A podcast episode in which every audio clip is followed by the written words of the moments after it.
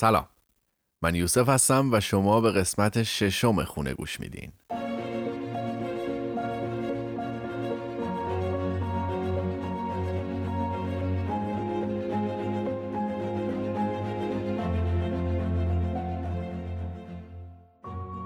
و اما مهمون این قسمت علی حدوداً 12 سال پیش بعد از اینکه تجربه 2 سال فعالیت به عنوان مهندس مشاور و طراح سازه در شیراز رو داشته، به بهونه ادامه تحصیل در مقطع دکترا به همراه همسرش به کانادا شهر مونترال مهاجرت میکنه.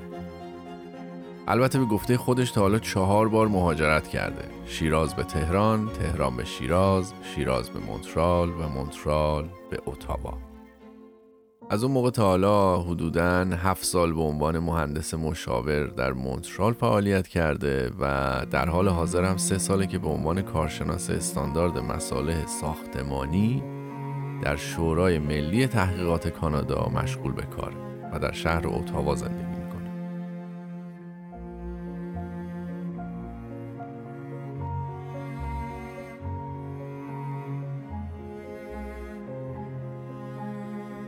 حالا غیر از تمام این کارا، یه چند سالی هم هست که علی به صورت تفننی کتاب صوتی منتشر میکنه و اخیراً هم پادکستی رو با عنوان مرد ایرانی تولید میکنه.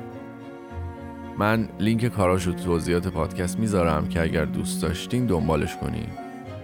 خب دیگه، امیدوارم از این قسمت هم لذت ببرین. این شما و این علی.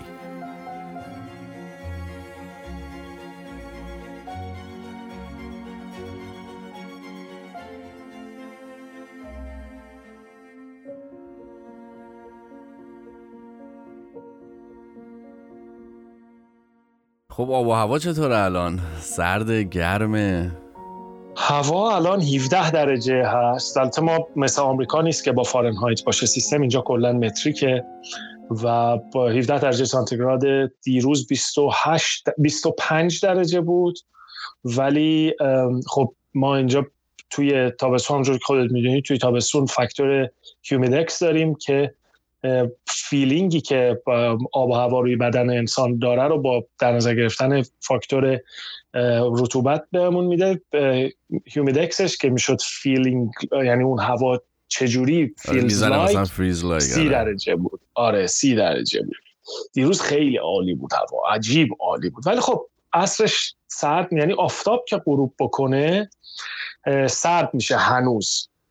ولی واقعا از 1 ماه دیگه ما 3 ماه مشتی تابستون داریم، یعنی 3 ماه حسابی که ما کولر گازی روشن میکنیم تو خونه. خیلی گرم میشه. آره دما بین 25 تا 35 درجه هست، ولی رطوبت خیلی وجود داره. البته مونترال رطوبتش بی‌نهایت بیشتر از اتاواست که من الان زندگی میکنم، به خاطر که خب مونترال که جزیره است. البته نه جزیره‌ای که وسط دریا باشه، جزیره‌ای هست که بین 2 تا شعبه از 2 تا رودخونه بزرگ احاطه شده. و باعث میشه که خیلی تابستونای شرجی داشته باشه، یعنی واقعا حس میکنی رفتی، نمیگم بندر عباس، ولی حس میکنی مثلا بهار، اردیبهشت و خرداد مثلا بوشهر رو در نظر بگیری میشه جون و جولای مونترال و اتاوا و اینا. ما اینجا یکی از چیزایی که من خیلی خیلی هم باهاش حال میکنم، هم بعضی وقتا به بعضی از دوستای دیگه مثلا پوزش میدم، اینه که کانادا و علل خصوص مونترال، شرق کانادا، مونترال، تورنتو، اتاوا، هالیفکس، شهرهای شرقی کانادا،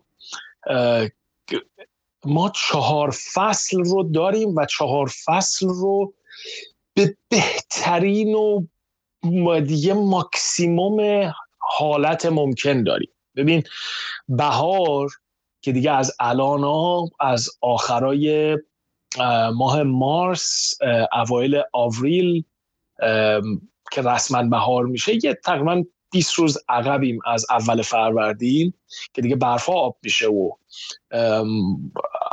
روزا طولانی تر هستن. بهار با تمام گلا و نمیدونم گردافشانی درخت‌ها و سبزی و عطر و همه چیز حدوداً میگم 2 ماه طول میکشه این بهار بی‌نظیر و زیبا.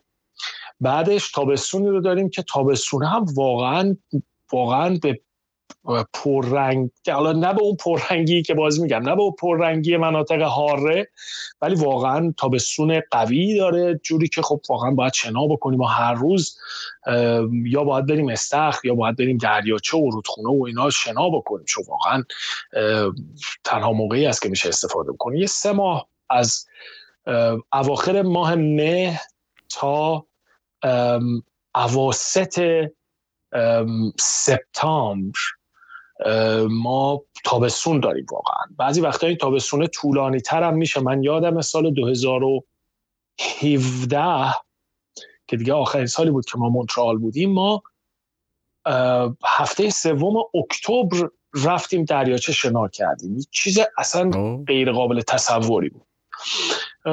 بعدش هم که پاییزش واقعا این تابلوهای نقاشی لامصب از بس که زیباست. شما فکرش بکن، این همه درخت، این همه طبیعت و حالا پاییز شده. شما روی یه دونه درخت میتونی مثلا 50 تا شید قرمز و نارنجی ببینی. و ما اینجا یک پارکی داره که به اسم پارک گاتینو، سمت غرب و شمال غربی اتاواست و این پارک که بهت میگم پارک گاتینو از نظر سایزی بخوای حسابش رو بکنی، محدوده‌ای که تحت به قولن سیطره این پارک هست از کل سایز شهر اتاوا و گاتینو و شهر مونترال بدی سمتش، همه اینا بزرگتره. یعنی وسعتش رو بخوره شازی میلام هستم. میگم 20-25 تا دریاچه فقط تو این پارک هست. 10-12 تا پیست اسکی داره. نمیدونم هر کاری که تو فکرش بکنی اونجا میتونی بکنی. تابستونش واقعا زیباست، پاییزش زیباست. بعدم که دیگه زمستون که واقعا به قول انگلیسی ها not for the faint of heart، اصلا اگه قلبت ضعیفه زمستانشو نباید. یعنی خیلی از آدمایی که اینجا زندگی میکنن، من آدمایی میشناسم که 30-40 سال اینجا زندگی میکنن، زمستون میکنن میرن، زمستون میرن یا ایران یا میرن کوبا یا میرن یه جایی، بالاخره میمونن. آره خیلی خیلی زمستونای سختی داره، اینو میدونم، اما خب طبیعتش همونطوری. اصلا طبیعت شرق آمریکای شمالی بسیار زیباست، یعنی خیلی زیباست، طبیعتش خیلی جالبه. میدونی من یه چیزی که قصه‌شو اوایل میخوردم ولی بعداً فهمیدم که یک چیز غیر قابل اجتنابی هست، اینه که ما توی کانادا خیلی میبینیم که خب جنگل وجود داره، طبیعت وجود داره، ولی این طبیعت حالت بکر بودنش رو حفظ کرده، یعنی حالت تمیز بودنش و طبیعت بودنش رو حفظ کرده. تو آشغال خیلی نمیبینی. خب و وقتی مقایسهش میکنم با مثلا طبیعت لاهیجان، مثلا طبیعت کلاردشت که ما مثلا، من بچه شیرازم دیگه، ما وقتی ایران بودیم عید یا تابستون و اینا میکوبیدیم 1000 کیلومتر 1200 کیلومتر رانندگی میکردیم میرفتیم شمال. ها شمال خیلی زیباست، شمال ایران، ولی ما در حق شمال به قولن نامردی داریم میکنیم دیگه. ما مردم که اونجا رو میریم و کثیفش میکنیم و برمیگردیم، نامردی داریم میکنیم. اینجا ولی توی پارک‌ها، توی فضای سبز نیازی به نصب این تابلوه نیست واقعا. ولی تابلو هم وجود داره که میگه آقا ما از شما تشکر میکنیم که حیات وحش و این منابع طبیعی رو تمیزتر از اون چیزی که یافتید رها میکنید. یعنی اونجوری که اومدی چه شکلی بود، حالا اگه میتونی یه چیزی هم دیدی آشغاله بر رو با خودت ببر لطفا. نه تنها آشغال نریز بلکه از دید یک کسی هم آشغال ریخته بردار ببر. و حالا اتفاقا الان که برفا آب شده و چون ما گفتم فصل اصلی که همه چیز رو کنترل میکنه زمستونه و اون همه برفی که میاد و اون همه یخ زدن و این همه این چیزها رو وقتی حساب بکنی، شهرداری و اداره های راه و ترابری کاری که میکنن اینه که خب باید جاده ها باز باشه، خیابون ها باز باشه، از نمک و شن استفاده میکنن، شن و ماسه و نمک رو با هم مخلوط میکنن و یه کامیونایی هست که دائما اینا رو داره رو جاده میپاشه. خب بعد هی که اینا رو میپاشه، هی برف جدید میاد، هی این ماشینای برفروب میان اینا رو به قولن منتقل میکنن به کنار جاده. آخر کار که دیگه داره هوا گرم میشه، این تپه های برفی که کنار جاده ها بوده آب میشه. خب این شن و ماسه ها و به قولن آشغال ماشغالایی که وسطش هست و پلاستیک و زباله و اینا اجتناب ناپذیره، اینا جمع میشه اونجا. بله. و چیزی که الان این روزا ما داریم میبینیم توی این هفته های اول آوریل، اول دوم آوریل، اکثر آدم هایی که توی این منطقه‌ای که ما هستیم زندگی میکنن خودشون و مخصوصا با بچه هاشون میان مثلا چند تا پلاستیک زباله میگیرن دستشون و شروع میکنن کنار جاده این منابع طبیعی و این جنگلایی که وجود داره شروع میکنن آشغالا رو جمع میکنن تو پلاستیک میذارن کنار جاده و دیگه شهرداری میاد این پلاستیکا رو، ماشین حمل زباله میاد اینا رو جمع میکنه میبره. میدونی فرهنگی هست که میگه همون شهر ما خانه ما بود که شهرداری‌ها میگفتن. واقعا همینه، یعنی اون آدمی که اومده اینجا داره تمیز میکنه ممکنه اصلا خونه خودش خیلی کثیف باشه، ممکنه حیات خونه خودش رو هنوز تمیز نکرده باشه، اما به شهرش انقدر علاقه و عرق داره که میاد و تمیز میکنه. واقعا آدم لذت میبره، یعنی درست. نگاه که میکنی لذت میبری از این جریان. تو چند سال پیش اومدی کانادا؟ یادم گفتی 10 سال پیش. من و مهسا سال 1388 خودمون، سال 2009 میلادی اومدیم و اولا وارد مونترال شدیم، ولی از همون فرودگاه مونترال اتوبوس سوار شدیم اومدیم اتاوا، چون خواهرم اتاوا زندگی میکرد. یه حدوداً 5 روز خونه خواهرم بودیم اینجا، بعد برگشتیم رفتیم مونترال و یه خواهر دیگه هم مونترال زندگی میکرد اون موقع و یه 5 روز هم خونه اونا بودیم و رفتیم بعدش یه آپارتمان نقلی پیدا کردیم و رفتیم سر خونه زندگیمون دیگه. خوبه، اوضاعت خوب بود، 2 تا خواهر اینجا بودن دور و برت. آره اگر بخوای بگی آره وجود که داشتن، ولی خب ببین اون به اون شکلی نیست که من خیلی براشون احترام قائلم، خیلی با هم صمیمی هستیم، عاشقشون هستم، ولی اونا هم زندگی خودشون رو داشتن. نه من توقع این رو داشتم که بیام حالا مثلا 1 ماه 2 ماه 3 ماه خونه اینا بمونم، مثل چیزی که خیلی رسم هست بین ما ایرانی‌ها، میگه آره پسر خاله باجناق من اونجا زندگی میکنه، من قرار بودم 6 ماه خونه‌اش بمونم. لا هستم چیکار میکنی؟ هم اونا خب گرفتاریشون دارن، من واقعا نمیخواستم مثلا سربار اونا باشم و اینا. به همین خاطر هم روزای اول 2-3 روز اول هم من هم مهسا رفتیم گشتیم، اول کار پیدا کردیم و گشتیم و خونه پیدا کردیم و زندگیمون رو شروع کردیم. ما دانشجویی اومده بودیم، من پذیرش دانشجویی داشتم اینجا، خیلی هم کارامون یه دفعه‌ای شد. واقعا من توی ایران حتی پایان‌نامه فوق لیسانس هم نرسیدم دفاع بکنم، حتی نرسیدم دفاع بکنم، مجبور شدم مثلا پذیرشم عوض شد و دوباره اومدم اینجا فوق لیسانس دیگه خوندم.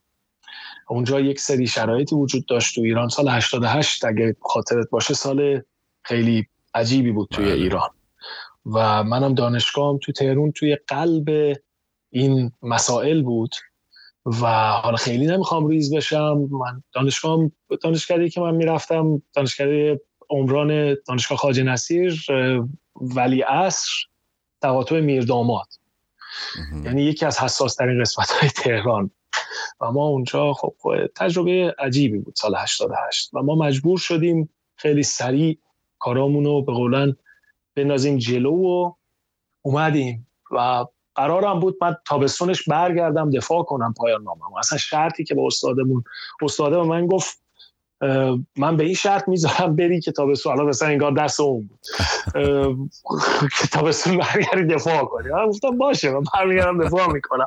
واقعا می‌خواستم برگردم دفاع کنم. منش تابستون دیدیم این چقدر هوا خوب شد. به محسا گفتم بابا ول کن ایران. خب کلی خرج کنیم براش بریم دفاع کنیم بلش کنیم. دیدیم اینجا اش می‌کنیم صفا می‌کنیم یا تازه گرم شده هوا تازه ما فهمیدیم کانادا که میگفتن این بود. خب بعد ما چیز اومدیم دیگه ما دسامبر 2009 اومدیم و اون دسامبر 2009 و ژانویه و به قولن زمستون 2010 یکی از سردترین زمستونای کانادا بود به گفته خود اون کاناداییایی که اون موقع ما میشناختیم و میدونستیم.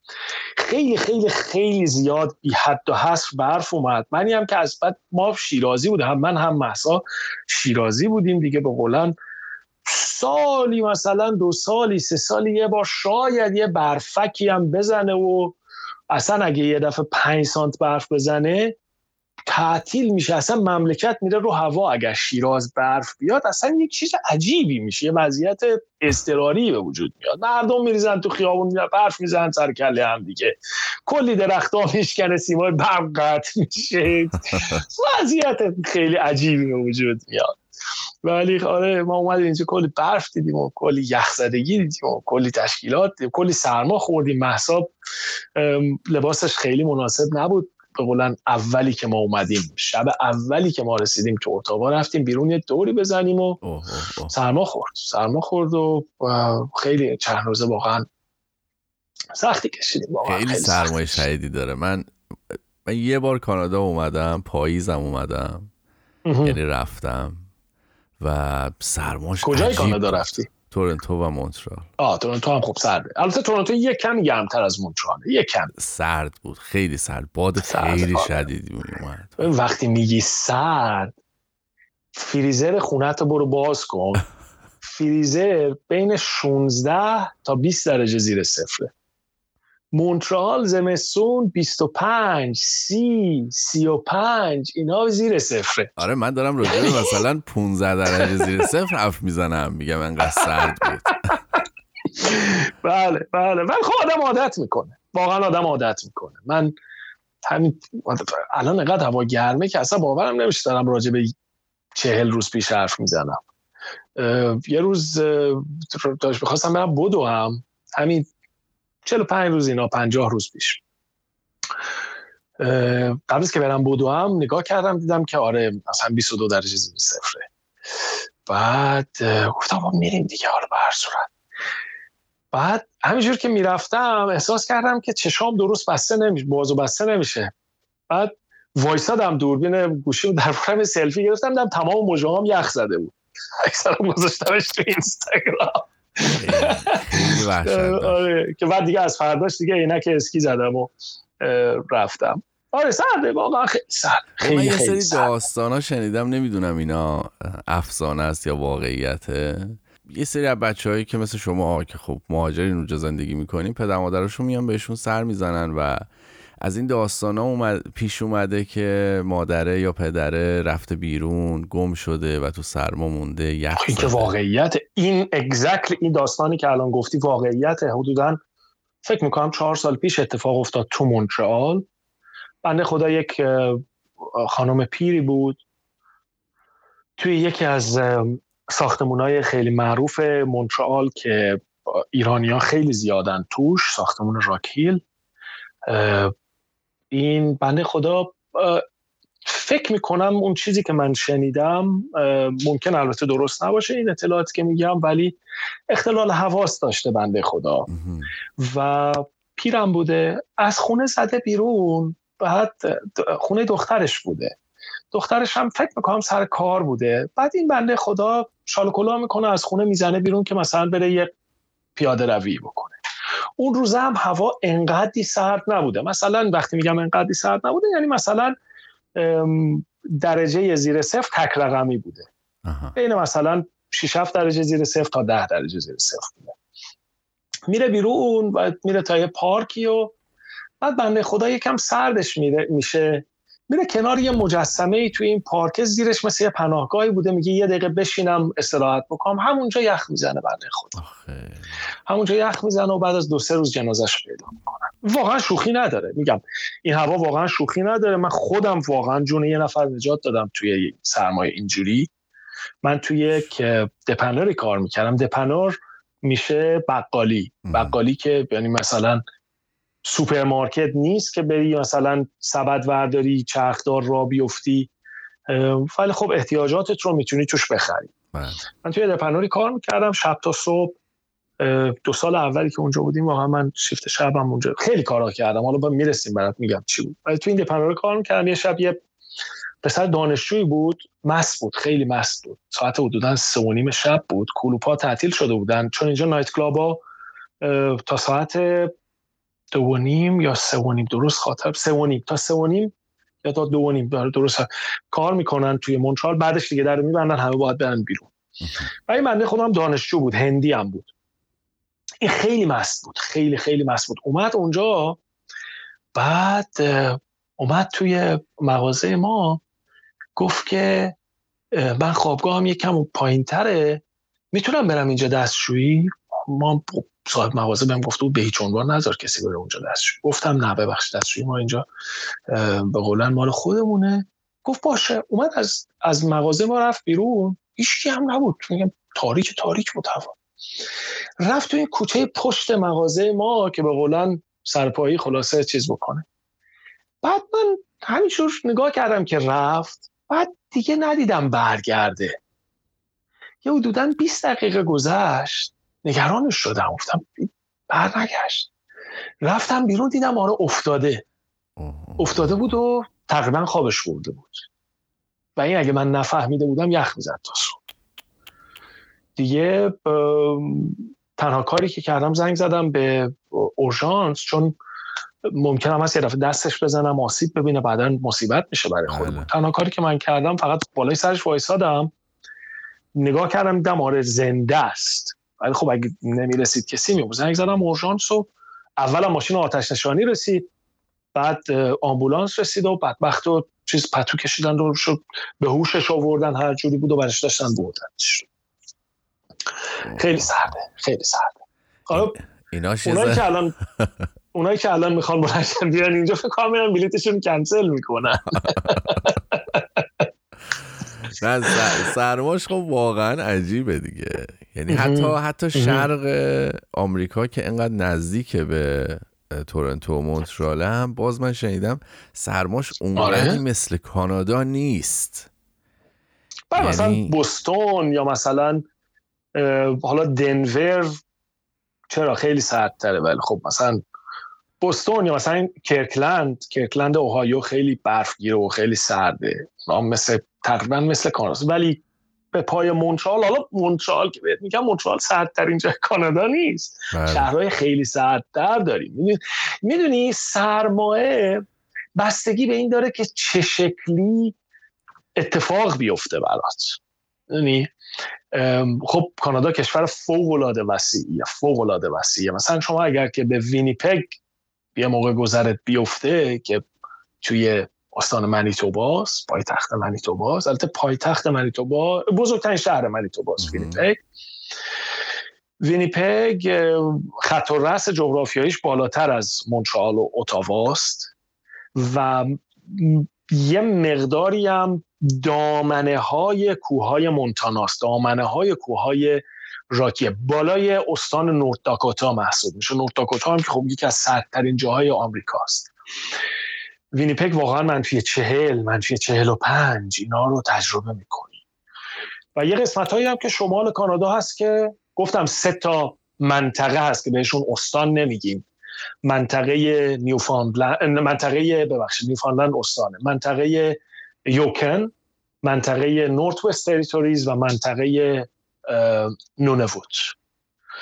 و این 3 منطقه هستن که خب اسکیموها هستن دیگه، واقعا جایی هست که 6 ماه شبه و 6 ماه روزه و هیچی نیست، حتی جاده نیست. اگر مثلا توی یک شهرهایی مثلا چه میدونم بخوام مثلا مثال برات بزنم جیمز بی که نه، ولی مثلا تالویاوک یا یه قسمتی هست، یکی از شهرهای خیلی کوچولویی هست که نزدیک قطب محسوب میشه. اینا جاده ندارن، مثلا شهر 6000 نفر جمعیت داره، همه چیزشون با هواپیماست. زمستون اگر واقعا هواپیما نتونه بشینه، اینا حالت قحطی دارن. یعنی بعد هواپیما هم فقط غذا نمیبره، گازوئیل هم میبره. اونجا برقشون از طریق گازوئیله. باورت میشه ببین توی قرن 21 توی کشور گروه 8 که جزو پیشرفته ترین کشورهای دنیاست، مناطق شمالیش برق ندارن، به سیستم شبکه برق اصلی وصل نیستن. به خاطر اینکه ببین از اون شهری که من حالا تالایاوک رو مثال زدم که از شهرهای شمالی، از تالایاوک تا یک شهر بزرگی مثل مثلا همون وینیپگ که بهت گفتم 7000 کیلومتر راه هست. شما از اون وینیپگ که بهت میگم شماله 7000 کیلومتر باید، ببخشید از مونترال، از وینیپگ مثلا تو باید 4000 کیلومتر بری به سمت شمال تا برسی به اونجا. عجیبه، واقعا عجیبه. یا مثلا یک شهری هست ایکالوییت، توی این جزء منطقه نونوت محسوب میشه، یه حالت جزیره مانندی هم داره. حالا ببین دیگه به قولن مورچه چه کله پاچش باشه تو وضعیت جزیره هم هست. اما ایکالوییت به گرینلند فنلاند نزدیکتره تا نزدیکترین شهر توی کانادا. سلام. آره خیلی وسیعه، کانادا خیلی وسیعه، خیلی وسیعه، آره خیلی بزرگ، آره خیلی بزرگ، خیلی هم سخت. من یه دوستی دارم توی کانادا زندگی میکنه، بعض وقتا بهش میگم که مثلا دیگه وقتی سرما از -30 درجه میگذره دیگه فرقی نداره بشه مثلا 40 درجه یا 50 درجه زده. من میگفتم و اونم دقیقا همینو گفت، میگفت یه درجه است. باید بیای توی -30 راه بری بیرون، بعدن یه روزم تو -40 بری بیرون راه بری. ببین یعنی اینی که بهت گفتم ویند چیل فاکتور که فیلز لایک رو، حالا ما ایرانی‌ها بهش میگیم فیلز لایک چون روی اپلیکیشن به قولن آب و هوامون میزنه فیلز لایک، ولی خب اصطلاح درستش وینچیله. وینچیل فاکتور تو مثلا میتونه هوا -30 باشه و اگر وینچیلش هم -30 باشه یعنی یک روز آفتابی بدون باد. خیلی قابل تحمله، یعنی تو واقعا میتونی تحملش بکنی. اما اگر همون به جایی که بدون باد باشه، یا مثلا یه باد ملایمی در حد 5 کیلومتر در ساعت هم بوزه توی صورتت، این -30 میشه feels like -40. بعدن بیا با هم صحبت کنیم. یعنی واقعا مثلا تو اگر که گوشوار تو گوشت باشه و اون لاله گوشت که گوشواره توش هست نپوشونده باشیش، احتمال داره که مثلا خشک بکنه گوشتو. یا اگر مثلا این حلقه هایی هست که از دماغ رد میکنن یا از لب رد میکنن و اینا، تو باید با ریسک خودت این حلقه رو توی همچه هوایی رو صورتت باشه، مگر اینکه دائما مثلا با دستت بگیری جلوی دهنت، یا اینکه اصلا باید صورتت رو بپوشی. صورت که باید پوشیده باشه واقعا توی هوا، بدون صورتت رو نپوشونی نمیشه. و ما زمستونا معمولا مثلا خیلی از مردای که کانادا زندگی میکنن زمستونا ریش میذارن، ریششون بلند میذارن باشه به خاطر سرما. واقعا اینه خیلی سرده. آره میدونم خیلی سرده. آره خیلی سرده. آقا ولش کن، از سرماش بیایم بیرون، بیایم بیرون. آره یه کمی چیزای خوب بگیم مردم خوشحال بشن. آره البته بدی هم نیست دیگه، اینم ماهیت این کشوره و سالیان ساله که آدما دارن توش زندگی میکنن و باهاش هم دارن کنار میان، هیچ فرقی نداره. آمادگی دارن. ببین مهم اینه که براش آمادگی دارن. ببین وقتی که تو راجب 15 سانتی متر برف حرف میزنی، 15 سانتی متر برف هواشناسی یعنی 50 سانتی متر برف کنار جاده. تو باید شهرداری باید برای این آماده باشه. اگر آماده نباشه بله برفا رو جمع میکنن، بعد بار کامیون میکنن میبرن میریزن یه جای دپو میکنن یا میرن میریزن تو رودخونه. باورت میشه؟ تو مثلا تهران نیست که تهران اینطوری بود که میومد برفا رو میزد بغل جاده و تمام میشد میرفت. آره باید نه تو بزنی بغل جاده، خب برف بعدی رو میخوای چیکار کنی؟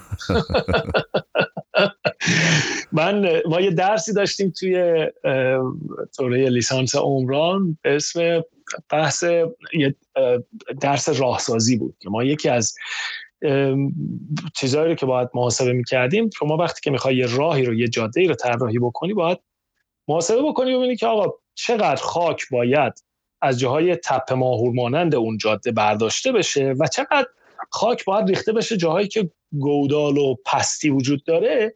تو باید یه بالانسی پیدا بکنی که بتونی خاک رو از جاهای مختلف برداری بریزی یه جاهای پر بکنی که بتونی این جاده رو با کمترین هزینه به قولن سرتش هم بسازی. بعد مثلا داری راجع به مثلا 20,000 تا بار کامیون حرف میزنی.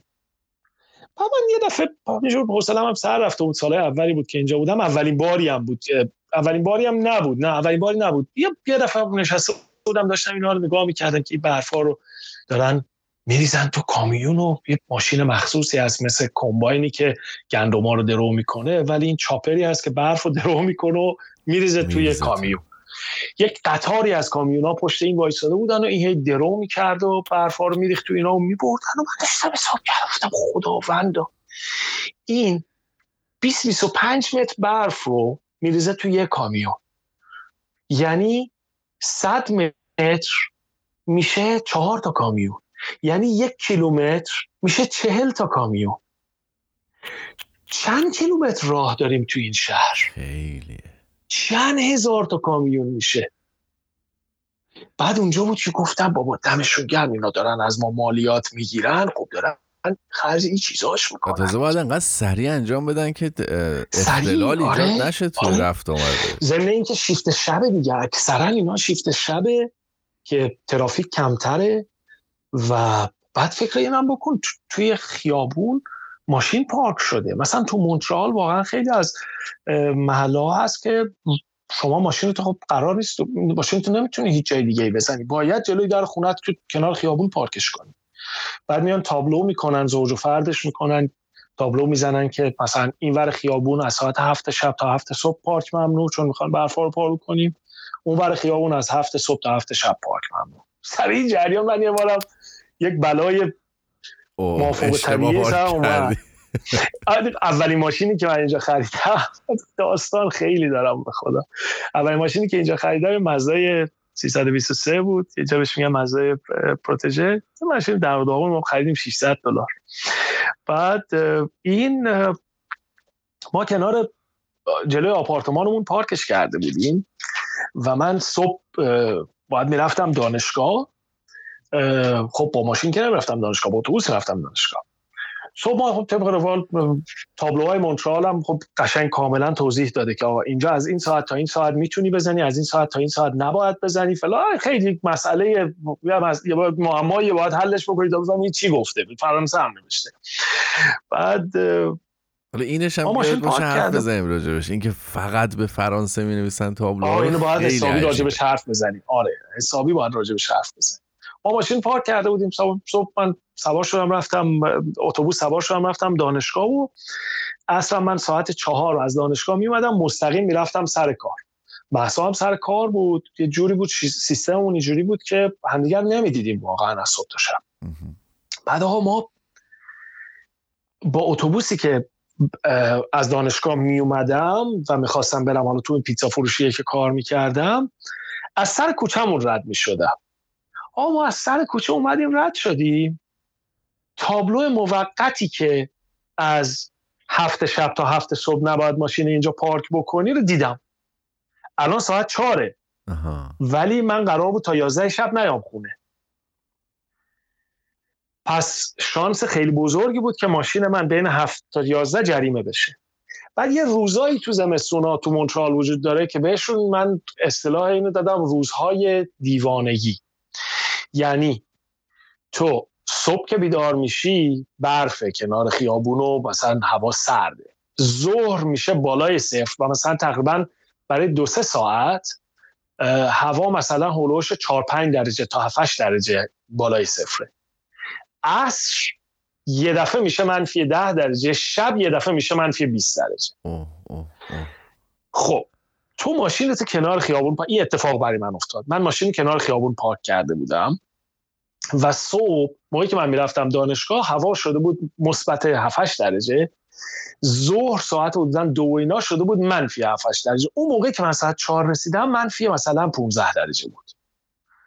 این ماشین ما برفا آب شده بود دور لاستیکاش و خب یه جوی آبی تشکیل میشه دیگه باید. اومده بود دور تا دور لاستیکا و بعد یخ زده بود. فکر کن چهارچرخ ماشین ما 10 سانتیمتر تو یخ گیر کرده بود.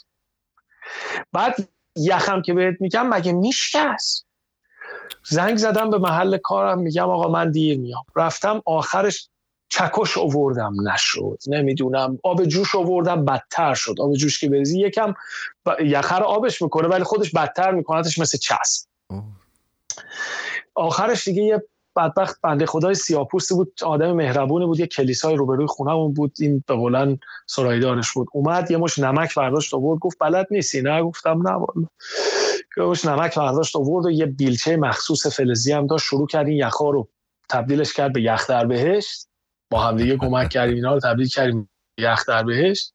بعدم بنده خدا خودش کمک کرد، ماشین رو هول دادیم و بعد وقتی کشیدیمش از یخ بیرون و دیگه ما ماشین رفتیم سر کار. و مصیبتی بود، یعنی واقعا اون روزه از اون روزایی بود که تو میگی آقا عجب، معذرت میخوام، چیزی خوردم بلند شدم اومدم تو این مملکت، مگه شیراز چش بود که من اومدم کانادا.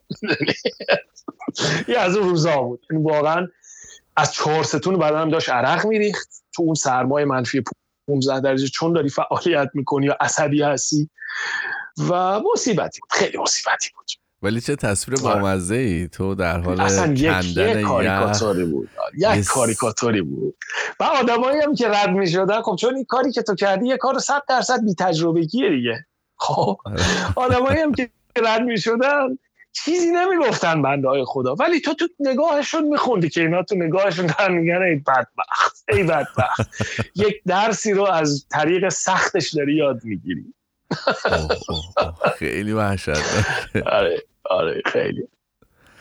ببینم راجع به مونترال حرف بزنیم، راجع به یه سوال الان یادم اومد می‌خواستم بپرسم، حرف تو حرف اومد. تو گفتی که دانشجویی اومدی بعدم رفتین سر کار. میخوام ببینم که دانشجویی وقتی میای اجازه کار داری کامل؟ اون زمانی که ما اومدیم اینجوری بود که به تو ویزای دانشجویی میدادن و توی موقعی که میای اینجا توی مرز از هواپیما که پیاده میشی ازت میپرسن که همراهت میخواد کار بکنه، خودت میخوای چی کار بکنی و اینا. اون موقع من واقعا هیچ کس نبود که ازش مشورت بگیرم. من اون موقع فکر میکردم که کار اشتباهیه مثلا بگیم میخوام کار بکنی، نمیدونستیم که. من تو فرودگاه تو مرز گفتم نه نمیخوام کار بکن، همراه هم نمیخواد کار بکن و به مهسا خانومم ویزای ویزیتور دادن و به خودم هم استادی پرمیت بدون حق کار. بعدن اگر که تو اینجوری بود که اگر تو معدلت از یه حدی بالاتر می بود بهت 20 ساعت در هفته حق کار بدن. الان اینجوری شده، شنیدم که تو ویزای دانشجویی 20 ساعت حق کار کردن رو هم اتوماتیک داره خودش و این کاره بهش میگن آف کمپس ورک پرمیت، یعنی شما کاری که در دانشگاه انجام میدی شامل این ساعت‌ها نمیشه. تو ممکنه چیز برداری، حل تمرین برداری برای توی درس‌های مختلف. وقتی دانشجوی تحصیلات تکمیلی باشی، دانشجوی فوق لیسانس دکترا باشی، میتونی تیوترینگ یعنی حل تمرین برداری که میری سر کلاس و مثلا ممکنه در هفته 7 ساعت 8 ساعت از این جور کارا توی دانشگاه بهت بخوره. این شامل اون 20 ساعته نمیشه، تو حق داری 20 ساعت هم بیرون دانشگاه کار بکنی. اما اگر سطح عمل کردت از یه حدی بیاد پایین، استاد راهنمات میتونه به دانشگاه یه چیزی بزنه، یک درخواستی بزنه که اون حق 20 ساعت کار تو ازت بگیرن. اگر ببینه که کارت داره با درست تناقض پیدا میکنه. البته نمیکنن همچی کاری. ما اینا این حقو نداشتیم، ما سیاه کار کردیم، ما رفتیم کش کار کردیم.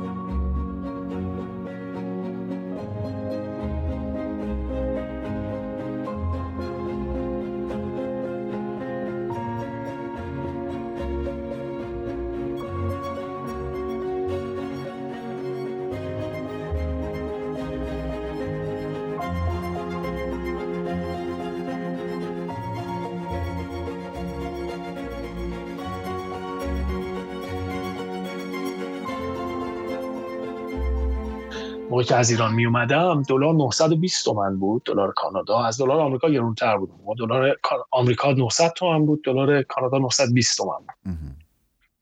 من یه پراید 85 داشتم، فروختمش 5.5 میلیون و دیگه بقیه زندگیمون هم هر چی داشتیم و نداشتیم و فروختیم و یه پولی هم مثلا پدر خانومم خدا بیامرز بهمون داد و 1 میلیون تومن و این ور و ور دیگه هر چی میتونستیم جمع کردیم، شد 11,000 دلار. ما 11,000 دلار تو جیبمون بود، اومدیم اینجا که میشه 11 میلیون تومن، 10 و خورده. بعد اومدیم اینجا و خب همون تا وارد شدیم ترم اول 7,500ش که دادیم دانشگاه، مون 2,500 زمون 3,500. آدم یه سوپرمارکتی هم که بره 4 تا خنزر پنزر بخره 100 دلار 200 دلار میشه دیگه، اونم تازه روزای اول که نمیدونی از کجا خرید کنی. آفرین. حالا من خوش شانس بودم دیگه، مثلا حالا یکی دو جار یک سری چیزها رو مثلا خواهرم بهم راهچا نشون داد دیگه، ولی خب مثلا همون حد کارت اتوبوسه رو در نظر بگیر. و ما رفتیم یه دونه خونه، اگه بشه اسمش رو آپارتمان گذاشت، یه سریالی نشون میداد، خانه سبز بود، چی بود، رامبد جوان، خیلی جوان بود. بعد با این دختر رفت و پشت اون سرپله پشت اون کردن آپارتمان. یه همچه حالتی ما خونه اجاره کردیم، یه توی زیرزمینه پشت موتورخونه یه ساختمون 4 طبقه‌ای بود توی محله کدنش که ما این، اگه بشه بگم اسمشو بذاریم آپارتمان، اجاره کردیم به ماهی 450 دلار. به ماهی 450 دلار ما این اجاره کردیم و میگم از 2 روز بعدش هم خانومم رفت، مهسا رفت توی یک رستورانی شروع کرد به کار کردن. منم یه 2 هفته بعد از اون کار می‌کردم. اول اجازه کار سیاه که نداشت، سیاه مثل اعماق آفریقای خودم. و من رفتم تو کارواش کار کردم که حدوداً 1 ماهی تو کارواشه کار می‌کردم. حالا خاطره هم خیلی دارم ازش. بعد از طریق همون کارواشه یه یاروی یه دفعه یک دوستیمون اومد و گفت که کار ساختمونی بلدی؟ گفتم آره، من مهندس بودم تو ایران. گفت نه، منظورم کارگری ساختمونه. گفتم ما میام. این به ساعتی 8 دلار ما رو برداشت برد سر ساختمون، یه جایی قرار بود تخریب انجام بدیم و ما رفتیم و واقعا 2 روز کار کردم. اولی باری تو زندگیم بود که گفتم نه، من این کارا رو دیگه نمی‌کنم. کار خیلی سنگینی بود، کار فیزیکی فوق‌العاده سنگینی بود و فکر کنم من از 7 صبح میرفتم اونجا کارگری میکردم، عصر حالا ساعت 6 باید میرفتم سر کلاس دانشگاه. ساعتی چند میگرفتی؟ ساعت 8 دلار. این کار تخریبه ساعتی 8 دلار بود که 2 روز بیشتر نرفتم و روز سوم زنگ زدم به یارو، گفتم نمیام. طرفم ایرانی بود، اولم یه کمی ناراحت شد و اینا. بهش گفتم ببین دست و پام درد گرفته، واقعا مایچه هم گرفته، نمیتونم بیام سر کار، اگه بیام سر کار کمکاری میکنم، اگه میخوای بیام. گفت نه خب اگه اینجوری میگی باشه، نه یا و فلان، یه مشتم منت سرمون گذاشت، خب شاید احتیاج نداری و فلان. نه گفتم باشه حالا هرچی. بعدش دوباره برگشتیم تو کارواش. کارواشه خیلی جالب بود. کارواشه سرش ایرانی بود، بعد مثلا من تنها کارگر ایرانیش بودم، یه سری کارگر مکزیکی هم داشت. بعد زنش مکزیکی بود. این کارگرای مکزیکی ها بومخیشای زنش بودن. بعد این کارواش، خب کارواش چیه؟ کارواش تو تا وقتی که آفتابی باشه هوا، همه میان ماشینشون رو میشورن. وقتی یکم ابری و اینا بشه کسی نمیاد ماشین بشوره. اما تو زمستون، میگم ما ژانویه ما تو مونترال بودیم، ژانویه 2010 سرد بود. آقا این به من مثلا صبح زنگ میزد ساعت 6 و نیم، علی بیا سر کار. گفتم باشه. حالا کارواش کجا؟ لاشین، یه منطقه هست توی مونترال. خونه من کجا؟ کدنش. اگه بخوای همینجوری از کدنش بری لاشین با ماشین تقریبا 10 دقیقه راه. بخو من که ماشین نداشتم، با اتوبوس سوار می‌شدم، می‌رفتم می‌رسیدم خط مترو، مترو سوار می‌شدم، می‌رفتم می‌رسیدم به یه اتوبوس دیگه، اتوبوس هر سوار می‌شدم می‌رفتم اونجا. تو برف 40 دقیقه راه برای من با این سیستم. بعد مثلا من ساعت بهم میگفت 7:30 اینجا باش. گفتم باش. ما 7:30 می‌رفتیم اونجا، یه دو تا ماشین می‌شستیم، برف شروع می‌شد. یه نیم ساعتی هم سر مشتری نمیومد. بعد مثلا مشتری هم نمیومد، لاکردار نمیگفت خب حالا بشین پای بخاری، میگفت نه ورداری زمین بشورید، زمین تو کارواشو بشورید. نشستم چون باش. بعد میدید مشتری نیست، میومد میگفت بچه ها مشتری نیست باید بریم. علی تو مدرسه نداری امروز؟ گفتم خب چرا، میتونم برم درس. گفت خب برو کتابخونه بشین درس تو. من میگفت چی کار برو بکن. مهم نبود که حالا بخواد حقوق نده. برو علی برو، کار نیست، برو به سلامت. اولا ما رو رد میکرد، بعد مکزیکی‌ها رو میفرستاد. بعد میرفتم، اما مثلا ما میرسیدیم دانشگاه، مستقیما که نمیرفتم دانشگاه، میرفتم خونه، لباسامو عوض کنم برم دانشگاه. تا اومدیم مثلا بریم کتاب خونه، زنگ میزد علی آفتابی شد، بلند شو بیا، دستمون گیره، بلند شو بیا، مشتری زیاد. دوباره فکرشو بکنم، بلند میشم میرفتم خونه، لباس عوض میکردم، دوباره میرفتم. خلاصه یک راهی هم اینجوری با ما شل کن صرف کن کار کردیم باهاش تا بالاخره یه کاری به قولن کار خوب، اگه بخوای اسمشو بذاری کار خوب، تو پیتزا فروشی پیدا کردیم که رفتیم و اتفاقا چه مرد نازنینی بود. تو فکر میکنی که اگر اجازه کار داشتی میتونستی کار تخصصی خودتو بگیری تو این؟ نه خب من که مهندس نبودم که، من که نظام مهندسی رو که نداشتم که. بعدم حالا بذار بماند، میگم من رفتم حالا پیتزا فروشی 2 سال پیتزا فروشی کار کردم. بعد از طریق معجزه مانندی شد که من این کار رو پیدا کردم. معجزه حالا یعنی یکی از دوستام یه دوستی داشت که برای یک مهندس مسنتری کار میکرد. بعد این بلکرد رفت کلگری، بعد اون مهندس پیرم میخواست شرکتش یواش‌هاش تعطیل کنه، ولی یه دفعه یه پروژه بزرگ برداشت.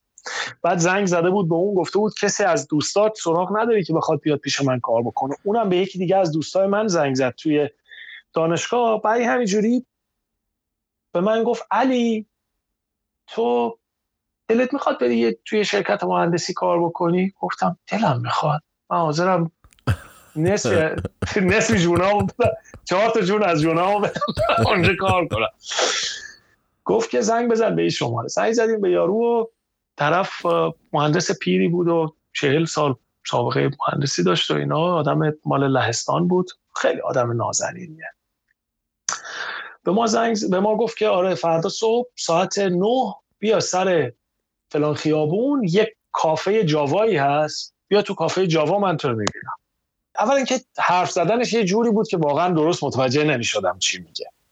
اولا فکر کردم که تقصیر منه، ولی بعدها فهمیدم که نه، همه این مشکل رو با این آدم دارن که درست متوجه نمیشن چی میگه. انگلیسی حرف میزد دیگه، انگلیسیش آره، به فرانسه هم که حتی حرف میزد متوجه درست نمیفهمیدی چی داره میگه. یعنی تون صداش و نوع حرف زدنش شکلی بود که خیلی نمیفهمیدی داره چی میگه. حالا بعد برات میگم جریان. برسیم فعلا به این جاوا. این به من گفت آره سر تقاطع خیابون پرزیدنت کندی و یونین یه کافه جاوا هست، بلند شو بیا. ما که اون موقع نمیدونستی پرزیدنت کندی چیه، یونین کجاست. زدیم گوگل مپس و نگاه کردیم، دیدیم آره خیلی هم از ما دور نیست و فرداش قرار بود بریم و صبحش اومدیم دانشگاه و لباس درست حسابی هم پوشیدیم و فلان عطری زدیم و حموم رفتیم و صورتی تراشیدیم و اینا. رزوممون هم پرینت گرفتیم شیک، کچلوار ببریم پروشو، نه کراوات و رباط اینا که نه، ولی خب خوب بودیم.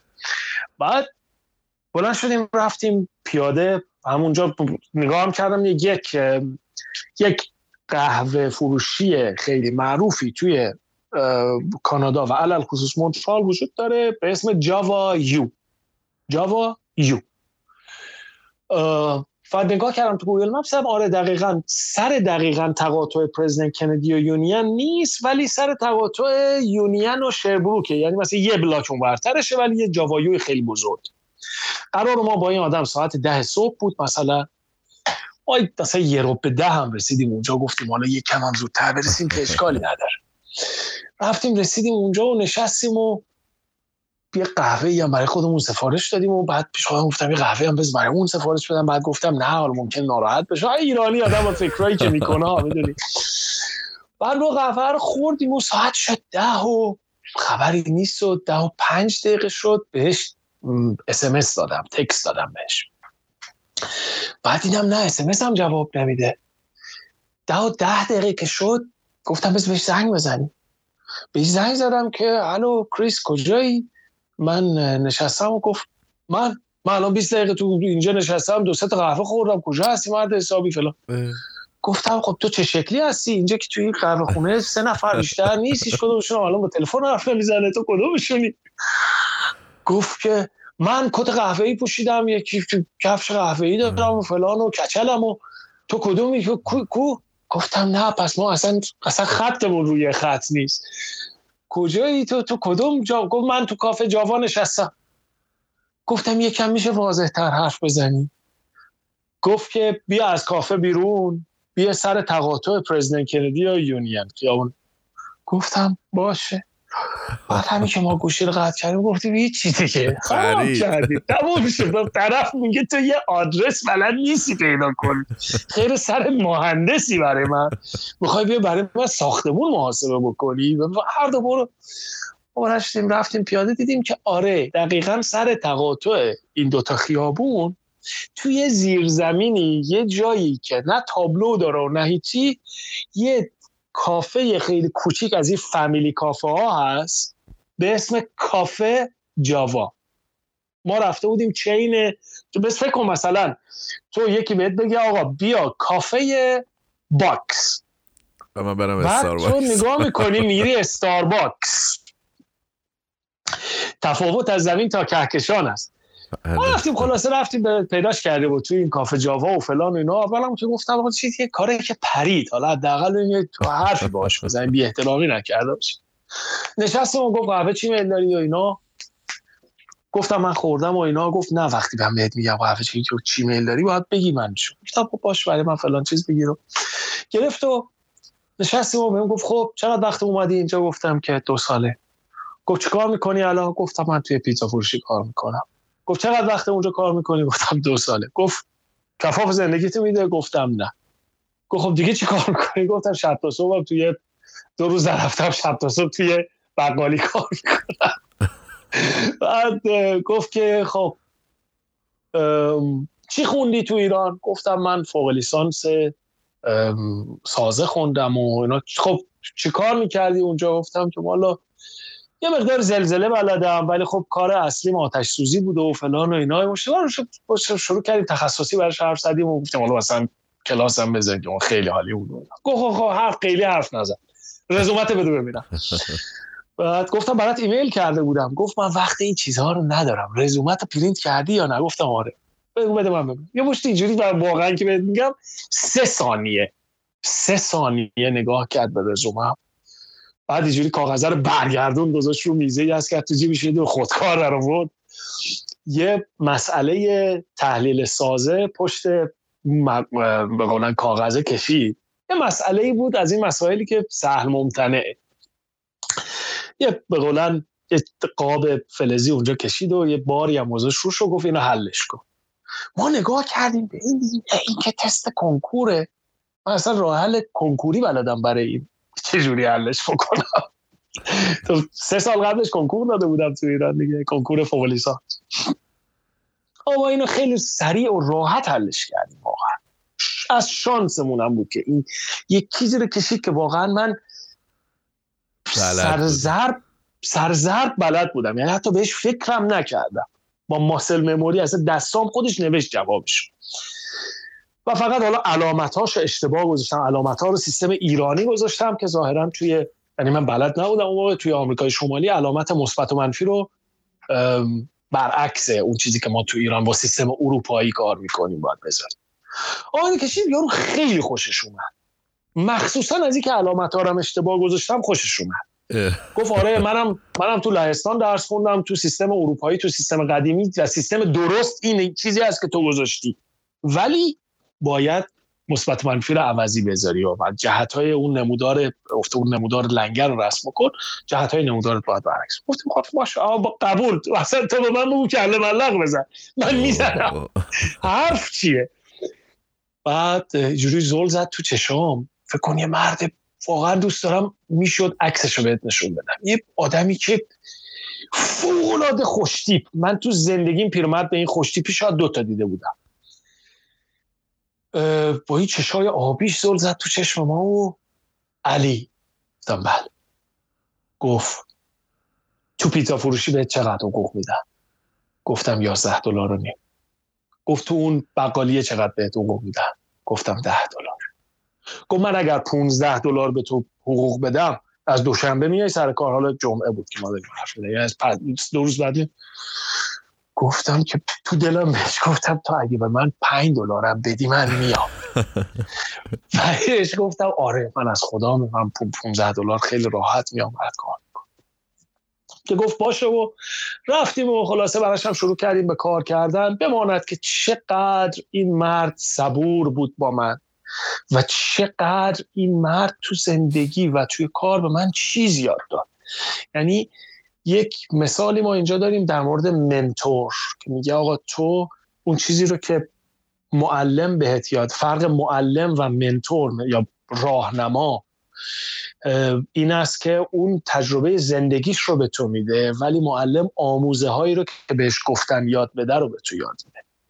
و این واقعا انقدر تو این چندین سالی که من باهاش کار کردم و مخصوصا توی اون 6 ماه اولی که باهاش کار کردم، انقدر این مرد به من لطف داشت و انقدر به من چیز یاد داد که من تونستم، یعنی هرچی من اینجا بلدم از مهندسی از این یاد گرفتم و به هم کمک کرد. من هنوز پایان نامم هم تموم نکرده بودم اون موقع، به هم واقعا خیلی با هم راه اومد، ساعت کاریم رو یه جوری تنظیم کرد که من واقعا بتونم پایان نامه رو بنویسم.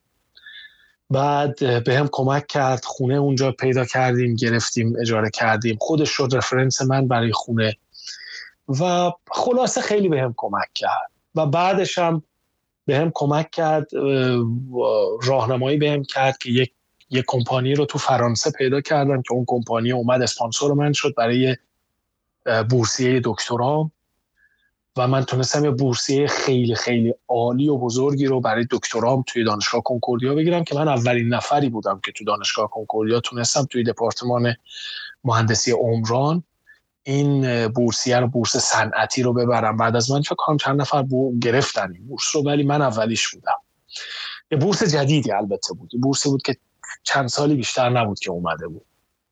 خلاصه این شد که ما رفتیم سر کار خودمون و بعد همون دوشنبه که من رفتم اونجا، آره همون دوشنبه که من رفتم اونجا، یه شنبه شبش، یعنی شب قبلش، من شب تا صبح دپنور کار کرده بودم. چون میدونی که اینجا اگه میخوای کارتو به قولن کویت بکنید، بگی دیگه نمیخوام بیام، باید 2 هفته بهشون مهلت بدی که یکی پیدا کنم بزن انجات. و خب من شب تا صبحش هم نخوابیده بودم، صبح رفتم اینجا سر کار. پهلو اینو به هم گفت که خب کاراتو کویت کردی؟ گفتم کویت که گفتم بهشون، ولی خب 2 هفته لازمه. گفت نه نمیخواد 2 هفته، بلد کردن و تو بهشون بگو نمیام اصلا. گفتم نه بابا، من از سر وجدانی با اینا درگیرم، باهاشون رفیق شدم، به هر صورت نمیتونم که همینجوری یه دفعه بهشون بگم نمیام. گفت نه خب چیکارت میخوام بکنم، فوقش من حقوقت رو بد ندن، 2 هفته حقوق من چقدر بود من بهت میدم. گفتم نه و اینا، حالا سر همون روز اول ما داریم با این بحث میکنیم. نه به سرت ندم دیگه، به هر صورت 2 هفته ما براش کار کردیم و هنوز اون پیتزاییه رو میرفتم، اون دپناره رو میرفتم و یعنی رسما هفته 100 ساعت داشتم کار میکردم. بعد 2 هفته که گذشت و دیدیم که به جای $15 هم به همون ساعت $20 داد. و دیگه این شد که ما رفتیم توی خط زندگی خودمون و اون دوران موقت که آدم وقتی میاد اینجا میگه خب من یه دوران موقتی رو هر کاری باشه میکنم، هر جوری باشه زندگی میکنم، چون میخوام به یک هدفی برسم. و ما این شد که از اون دوران موقت اومدیم بیرون و افتادیم توی یک ریلی برای رسیدن به اون هدفی که داشتم و اون بود که خب شغل خودم که در ایران داشتم، من تو ایران خب مهندس بودم و تو یک شرکت نیمه دولتی نیمه خصوصی کار میکردم برای شهرداری شیراز و زندگی من تقریبا بد نبود، خب خوبم نبود ولی خب بدم نبود. اومدم اینجا و 2 سال واقعا سختی و مصیبت و اگه بخوام واقعا اگه واقعا بخوام بشینم راجع به این خاطراتی که تو این 2 سال تو این 6 تا محل تو کارواش و پیتزا فروشی و دپنور تعریف بکنم، میتونم قشنگ 5 قسمت از پادکست تو برات خاطره بگم فقط.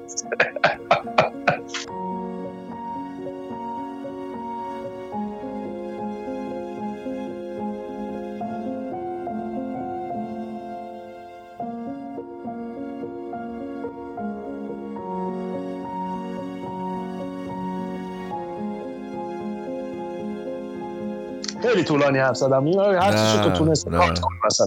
یه چیزی که داشتی راجع به کار موقت و اینا میگفتی، یعنی تجربه به من نشون داده حداقل تا الان این انگار که باید انجام، مثل این 2 سال سربازی است. بله دقیقاً.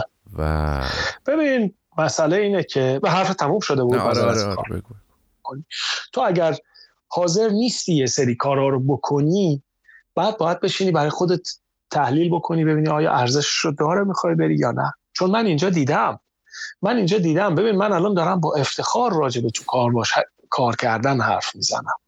من دارم اینجا الان با افتخار توی پیتزا فروشی کار کردن حرف میزنم و پیتزا فروشی کار کردن فقط این نیست که تو پیتزا بپزی، همه کار باید بکنی. بله.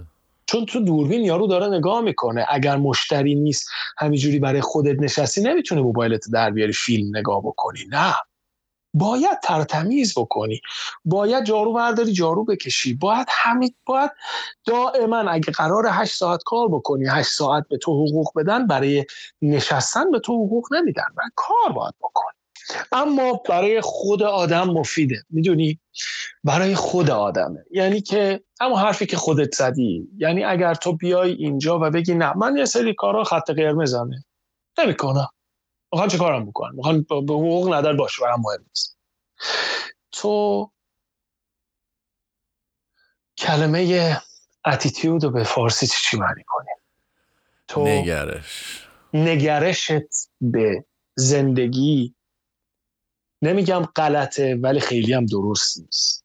کسی که حاضر نیست برای هدفش یک سری چیزها رو من جمله غرورش رو قربانی بکنه، باید هدفش رو یک کمی پایین‌تر انتخاب بکنه، برای که نمیتونی به یه سری هدفهای بالاتر برسی.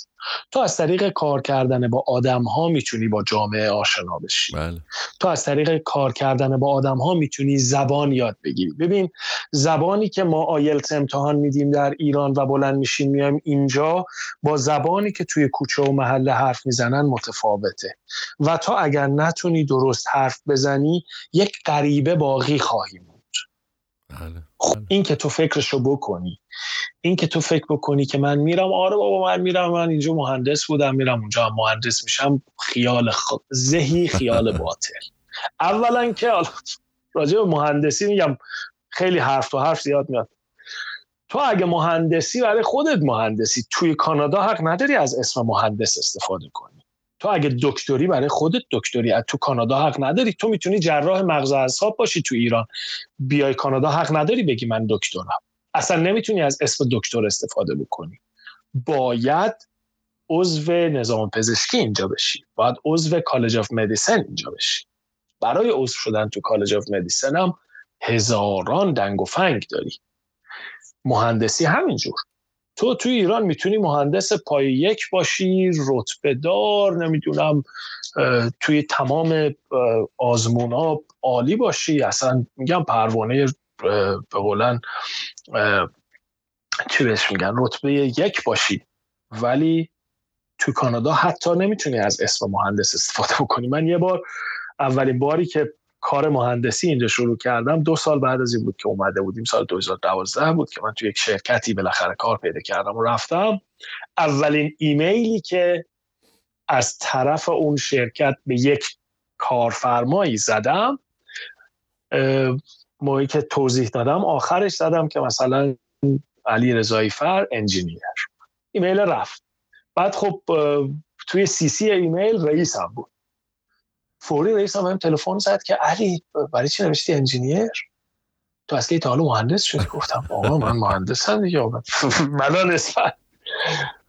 گفت نه تو مهندس نیستی، تو عضویت نظام مهندسی رو که نداری. داری؟ گفتم نه. درست تموم شده بود اون تایم. درسم که تموم شده بود، اصلا میگم بعد حالا درسم تموم شده بود، ولی تو درس تموم بشه مهندس نیستی، تو فارغ التحصیل رشته مهندسی هستی، مهندس نیستی، فقط اگر که عضویت نظام مهندسی رو گرفته باشی مهندسی.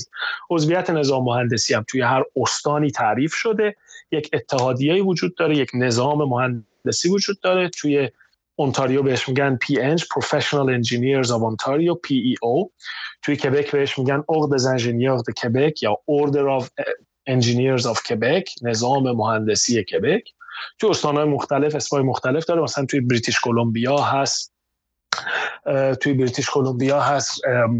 Order of Professional Engineers and Geoscientists of British Columbia، هر جایی مختلف هست خودشو داره.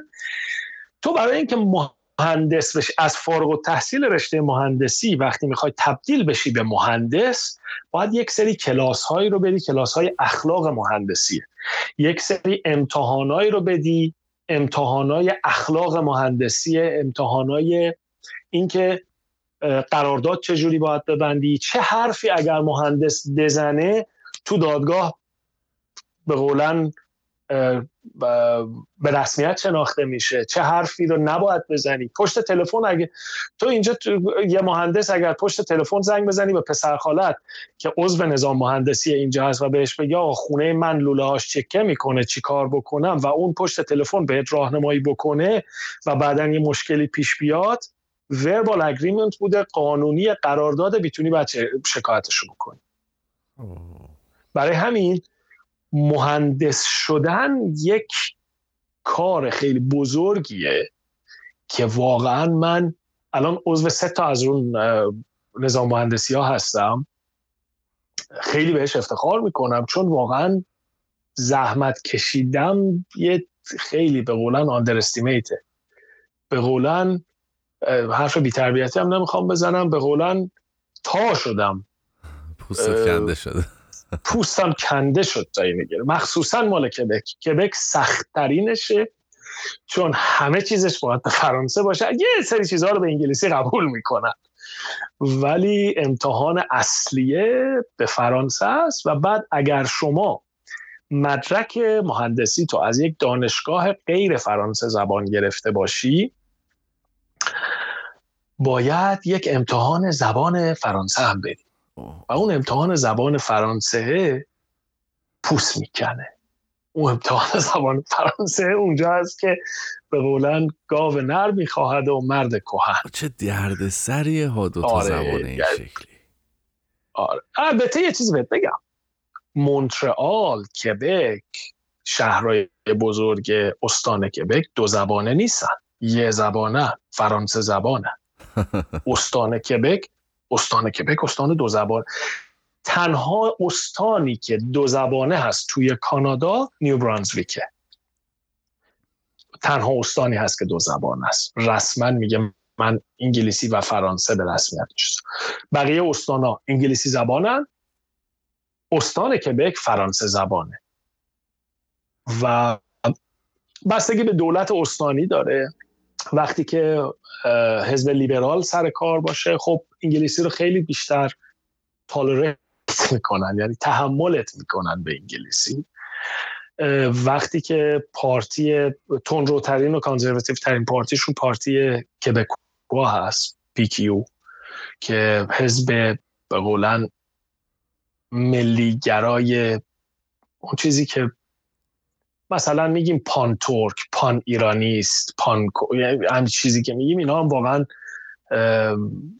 پن فرانکوفون بخوایم اسمشون رو بذاریم. پارتی کبکوها خیلی تند روان، یعنی واقعا سال 2012 اینا دولت تشکیل دادن و با وجودی که دولتشون دولت به قولن دولت اکثریت نبود، ببخشید بعضی وقتا دنبال واژه میگردم، دولت اکثریت نبود، دولت اقلیت تشکیل دادن، ولی باز هم یک سری قوانین سفت و سختی مخصوصا برای زبان فرانسه گذاشتن که واقعا عجیب و غریب بود. و میگم تو وارد مونترال که میشی از پاریس فرانسه زبون تره.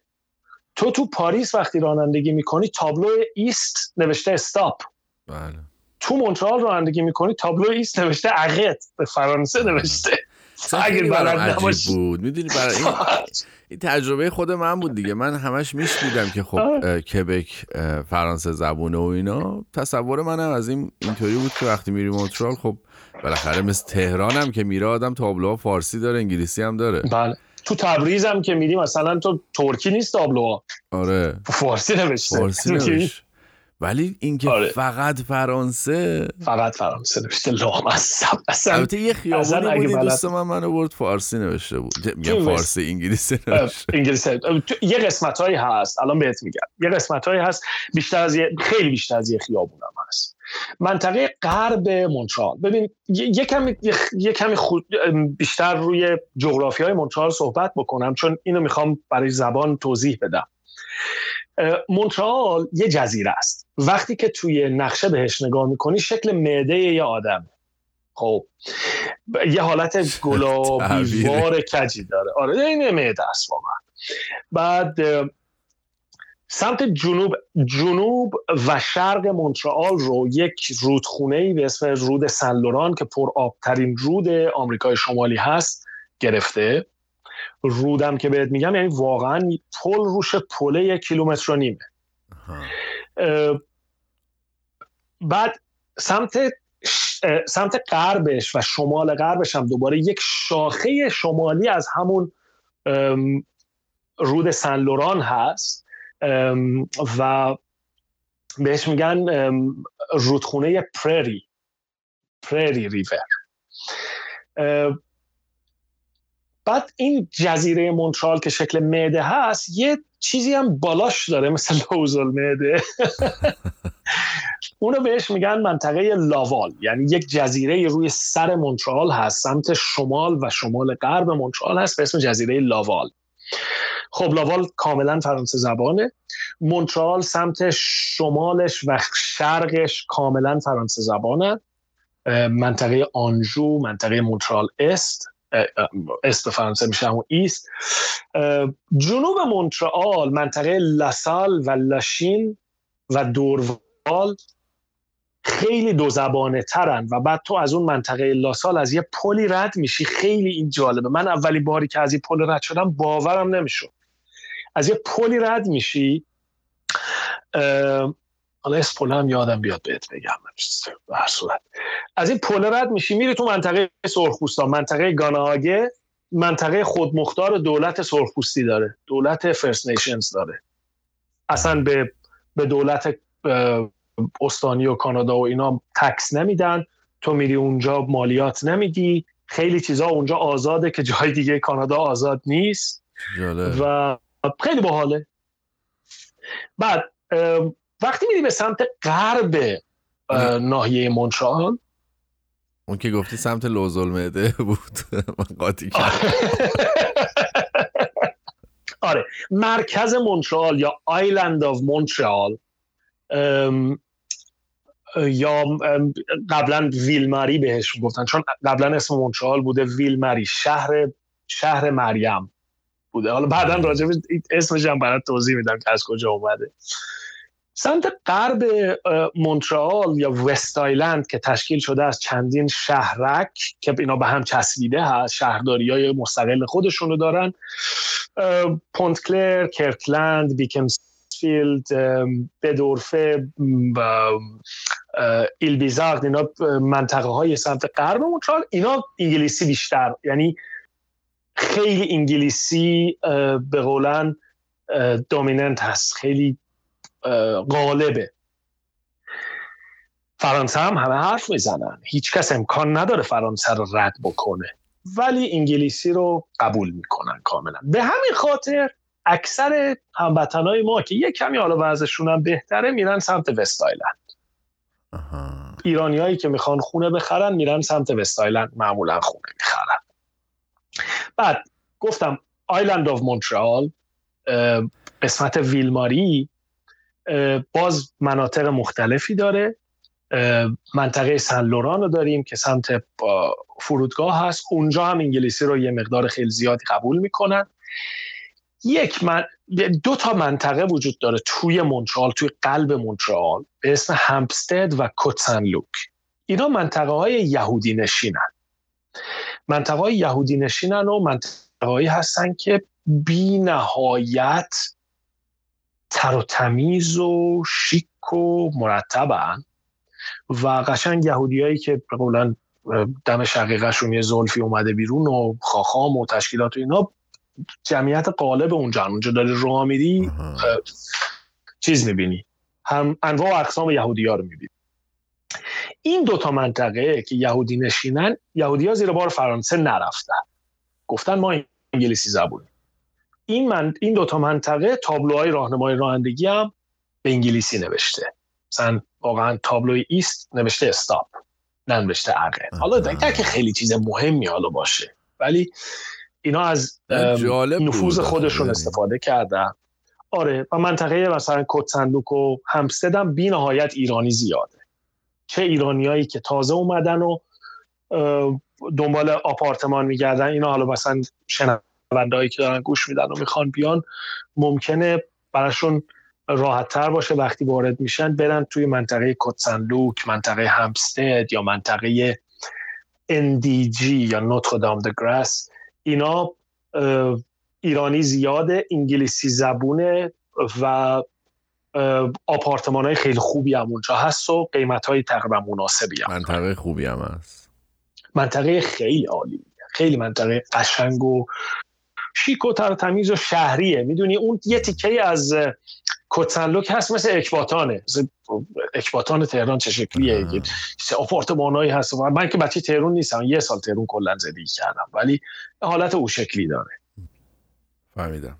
اینا همه این شهرهایی که گفتی لحاظ امنیت هم شهرهای اصلا امنیت که اصلا یه چیزی من بهت بگم باورت شاید نشه، هنوز که هنوزه بعد از حدوداً چند سال شد، حدوداً 12 سال که ما الان اینجا داریم زندگی میکنیم، من نتونستم مهسا رو قانع بکنم که بابا جون وقتی میرسی جلوی خونه از ماشین پیاده میشی در ماشین رو قفل کن، میای تو خونه وارد میشی در خونت قفل کن، یا داری از خونه میای بیرون هیچ کی تو خونه نیست، بابا جون در قفل کن و برو. در خونه رو قفل نمی‌کنی، هیچ وقت همش اتفاقی نیفتاده واقعا. اما امنیت فوق العاده است، امنیت اصلا تو هیچ وقت میگم، حالا تک و توک ممکنه یه دفعه یه اتفاقی هم یه جایی بیفته، اما نکته چیه؟ یه گنگ تبهکار این خلافا رو انجام نمیده، براشون صرف نمیکنه. گنگ تبهکار داریم ما، یکی از خطرناکترین گنگ های تبهکاری توی مونترال هست، هلز انجلز. اینا اونجا زندگی میکنن و خیلی یعنی واقعا دار و دسته خطرناکی هست، مواد مخدر اینا تو دست اینا هست و نمیدونم از این حرفا. ولی اینا آلپاقدوز نیستن، بله، براشون صرف نمیکنه تو خیابون داری میری بیان مثلا جیبتو ببرن، اسلحه کسی نمیگیره جلوی تو بیاد جیبتو بزنه. اگه مثلا یه دفعه موبایلتو تو ماشین جا گذاشتی یا مثلا لپتاپتو تو ماشین جا گذاشتی، یه دفعه اگر تو دانتان که خب نباید، این چیزی که من بهت میگم تو دانتان خیلی باید مراقب دزدی باشید، برای که آدمای بی خانمان زیادن و این بی خانمانا دارن دائما سرک میکشن و اینا چجور، و اسمش هم نمیذارن دزدی، اسمش میذارن امتیاز کسب کردن. میگن مثلا من امروز I scored the phone، امروز یه تلفنی رو امتیاز گرفتم. اینا دل دزد زیاده اونجا. که خب تو کافیه که حواست به زندگیت باشه و دلدوزی ازت نشه. کسی نمیاد موبایل از تو دست تو قاب بزنه فرار کنه بده، نه، مثل برزیل، مثل ریو دو ژانیرو نیست. کسی نمیاد جیبتو خالی بکنه، امکان نداره. من 12 سال اینجا هستم، ندیدم و نه حتی شنیدم همچین چیزی رو. ریپ خیلی خیلی خیلی خیلی به ندرت ممکنه ریپ تو خیابون اتفاقی، یعنی ریپ که بهت میگم نه که بیان به یکی کاملا تجاوز بکنن، نه، مثلا بیان یه زنی داره رد میشه، مثلا چه میدونم یه آزاری بهش آزار برسونه.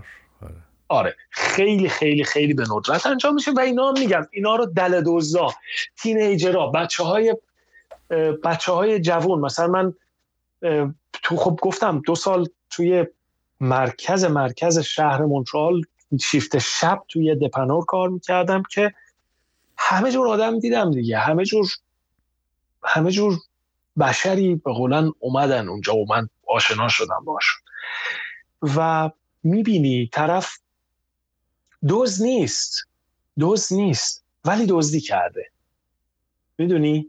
یه دفعه پیش اومده، مثل شاپلیفتینگ هست که خیلی ها ممکنه خودشون هم انجام داده باشن. تو میبینی یه چیزی کسی حواسش نیست و همین داری میذاری تو جیبه. اونا هم همینجوره، توی شهر ممکنه اتفاقات بیفته و زیاد هم اتفاق میفته. توی خود شهر باید خیلی مراقب باشی. از شهر که میان بیرون، مثلا توی مناطق دور و بر شهر نگاه میکنیم، نه واقعا نه، من ندیدم موردی که بگیم اینجا ناامنی شده. یه چیزی پیش اومده بود واقعی، اینی که بهت میگم واقعیه، یعنی تو رادیو من اینو شنیدم 5-6 سال پیش یک چیزی به وجود اومده بود به اسم مرد قلقلکی. یه آدمی بود توی منطقه وستایلند، حالا اگه اشتباه نکنم وستایلند. این میرفت شبا در خونه ها رو آروم سعی میکرد باز بکنه، ببینه اگه در خونت قفل نباشه در خونت رو باز میکرد، میمد تو، پاورچین خودش رو میرسوند به اتاق خوابه، آروم از زیر پتو کف پاتا قلقلک میکرد و فرار میکرد. اوه چه ترسناک. دارم میگم دارم سعی میکنم نخندم. بعد اینو گرفتنش، بعد مرد قلقلکی رو بعد از مدت ها گرفتن. الان خنده داره نصف شب یکی بیاد کف پاتا قلقلک. کریپی اصلا دیدم چیزی رو نکن. پلیس اینو گرفتش، بعد یه استیتمنتی صادر کرد آقا مرد قلقلکی، گفت که من این کار رو کردم که آگاهی اجتماعی رو بالا ببرم که آقا تویی که در خونت رو قفل نمی‌کنی ممکنه یک دزدی بیاد بچه تا از تو تختش بدزده ببره، ممکنه یه نفر بیاد یه آسیبی بهت بزنه، لطفاً در خونه هاتون رو قفل بکنید. این پیام مرد قلقلکی یه طور دیگه میداد. این چه ترس. فکر کن شب تو اتاقت خوابیدی، یه دفعه یکی قلقلکت کنه و فرار کنه، سکته میکنی. اصلا فکر کن این باید این آدم مرد قلقلکی باید تو آمریکا این کار میکرد که تو دومی خونه بکشنش، اصلا وارد بشه اسلحه بزنن بکشنش، تموم بشه بره. گفتی اسلحه، کانادا اسلحه ممنوعه، شما میتونی اسلحه بخری، اسلحه شکاری، اما باید اول مجوز بگیری، کاملا هم باید توضیح بدی کجا میخوای بری شکار بکنی، یک فرم هایی رو باید پر بکنی و باید با پلیس یک به قولن حضور و غیاب اسلحه داره پلیس، و اگر تصمیم بگیری یه مدتی میخوای شکار نکنی باید اسلحه تو تحویل یک جای مشخصی بدی. اسلحه وجود داره، تو میتونی بری توی یک فروشگاه های مخصوصی هستن که میتونی بری اسلحه بخری، اما قبلش باید هزاران به قولن پیچ و خم رد کرده باشی، 7 خان رستمی رو گذرانده باشی، انواع بک‌گراند چکار ازت میگیرن، وقتی بهت مجوز اسلحه بدن اسلحه تو میخری، تعداد گلوله‌ای که میخری ثبت میشه، چند تا تیر خریدی، یک فصل مشخصی وجود داره که تو بهت مجوز میدن، میتونی بری 2 تا حیوان شکار بکنی. این 2 تا حیوانه میتونه 2 تا گوزن باشه، میتونه 2 تا موس باشه اینا، ولی اسلحه مثلا کلت کمری تو نمیتونی داشته باشی توی کانادا. اینو گفتم که حالا شاید جواب بعضی داده باشم. آره من یکم راجع به مونترال حرف زدم، خیلی مختصرم راجع به اتاوا بهتون میگم. اتاوا پایتخت کانادا هست درست، ولی مثلا مونترال که گفتم جزیره است، اتاوا جزیره نیست. اتاوا یه رودخونه از وسطش رد میشه، مثل اصفهان تور در نظر بگیر. خب اصفهان رو فکر کن اون قسمتش که اون بر زاینده روده تو استان اصفهان باشه، اون قسمتیش که این ور زاینده روده تو استان فارس باشه مثلا. خب بعد اسم اون شهره که این ور رودخونه یا اتاوا هست اسمش میشه اتاوا، توی استان اونتاریو، مرکز کشور کاناداست ولی مرکز اونتاریو نیست. این ور رودخونه توی استان کبکه، اسم شهرش گتینوه و اصلا کلن شهرداری متفاوتی داره، اصلا کلن همه چیزش فرق داره.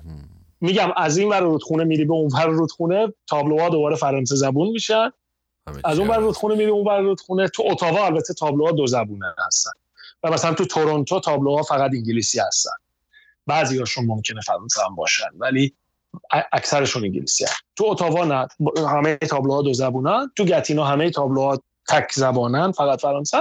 ولی گتینو دو زبانه ترین شهر استان کبکه، از مونترال هم دو زبانه تره، چون همه به خاطر که چسبیده به اتاوا همه باید یه جورای انگلیسی هر بلد باشن تو کارشون را بیفته. چقدر فاصله شه این شهر تا مونترال؟ 177 کیلومتر، زیر 2 ساعت. خیلی هنوز از کلاینتام، چون به عنوان مستقلن هم به عنوان مهندس کار میکنم الان، البته کار اصلیم الان من توی دولت فدرال کار میکنم، توی یک ارگانی به اسم National Research Council کانادا کار میکنم، مؤسسه ملی تحقیقات کانادا. من کارشناس استاندارد مسائل ساختمانی هستم اینجا، بازرس که نه، آفیسر همون کارشناس میشه. و اما به عنوان یه مهندس مستقل هم یک سری هنوز کلاینت دارم تو مونترال. هر مثلا هفته‌ای، دو هفته‌ای یه بار میرم مونترال رو برگردم. خیلی نزدیکه به هم، خیلی هم جاده اتوبان خیلی خوبی داره و راحت آدم میتونه بین دو شهر حرکت بکنه. و اگه دارید میایید مونترال، هر چی بگم کم گفتم، اگه دارید میایید حالا یا مونترال یا اتاوا، گتینو، شهرهایی که حالا یه جورایی با کبک در ارتباطه، دوست عزیز فرانسه باید یاد بگیرید. انگلیسی قبول، انگلیسی رو بلدی، هرچی هم انگلیسی بلدی باز باید بیشتر یاد بگیری، ولی باید فرانسه یاد بگیری، چون داری میری، فکر کن داری میری بقیه عمرتو تبریز زندگی بکنی. آیا میشه ترکی یاد نگیری؟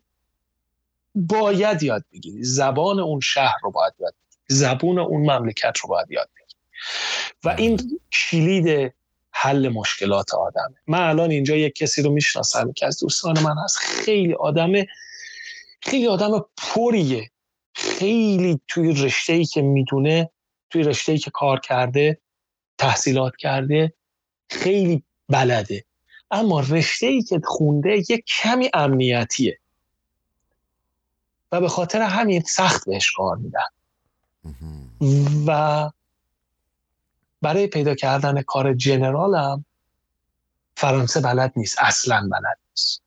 خیلی مشکلات الان داره. ببینم فرانسهش با فرانسه فرق داره؟ آره، گرامر زبان یکیه، لغات، دامنه لغات تقریبا یکیه، ولی خب خیلی از لغات همون جوری که تو آمریکا هم وجود داره، خیلی از لغات یه معنی دیگه میده تو پاریس تا اون معنی که تو مونترال میده. فوشاشون کلن با هم فرق داره. مثلا تو پاریس اگر به زبون کبکی به یکی فوش بدی، شاید طرف کنه داری برش جوک میگی بخنده. بعد خود کبک هم جای بزرگیه، مثلا تو لهجه های مختلف فرانسهش، مثلا تو لهجه خودشون میگن دیگه، مثلا لهجه گاسپزیان اگر یه نفر از گاسپ یه شهری به اسم گاسپ اگر بلند شه بیاد تو مونترال شروع کنه با تو فرانسه حرف بزنه، با تویی که اصلا مونترالی هستی شروع کنه فرانسه حرف بزنی، 30% حرفاش نمیفهمی چی میگه. توجه میشی؟ و مثلا یه مشهدی بخواد با لهجه غلیظ مشهدی با یه نفر تهرانی حرف بزن، یا مثلا یه نفر شیرازی، مثلا من شیرازی باشم بخوام با لهجه غلیظ شیرازی با اون اصطلاح‌های شیرازی بخوام با یه نفر که تهرانی باشه حرف بزنم، میتونم یه جوری حرف بزنم که نفهمه. برای همین همونه دیگه، مثل همونه دیگه، همه چیز مثل همه. عدداشون خیلی سخته، زبون فرانسه عدداشون، من همیشه مثالی که میزنم میگم اینا حوصله‌شون نشده تو عددهای کمی بیشتر فکر کنن.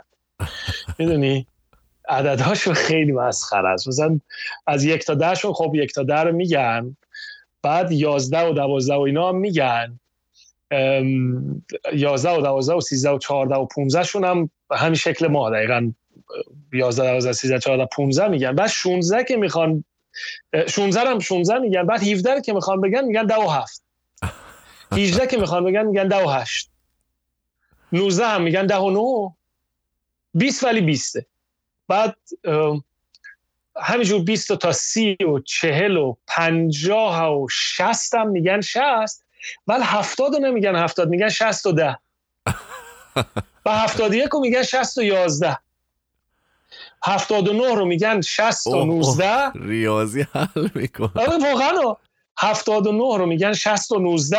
حدس بزن 80 چی میگن، جایزه داری اگه درست بگی. 79 رو میگن 60 و 19، 80 رو میگن 4 تا 20،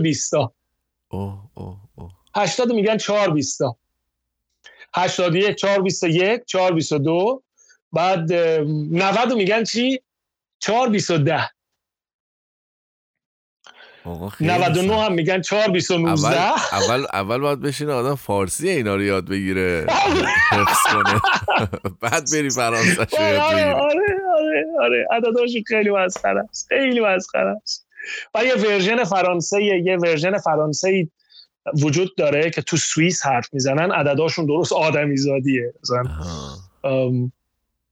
مثل همون انگلیسی و مثل فارسی و اینا عدداشون درست مثل آدمی زاد. من خود عادت میکنی. همین مثلا تو بخوای بگی چه میدونم 1999 خیلی کلمه، خیلی عدد سختیه، مثلا به فرانسوی باید بگی 1999 یعنی 1999، یعنی 1904 تا 20 و 19 تا همچین چیزی باید بگی.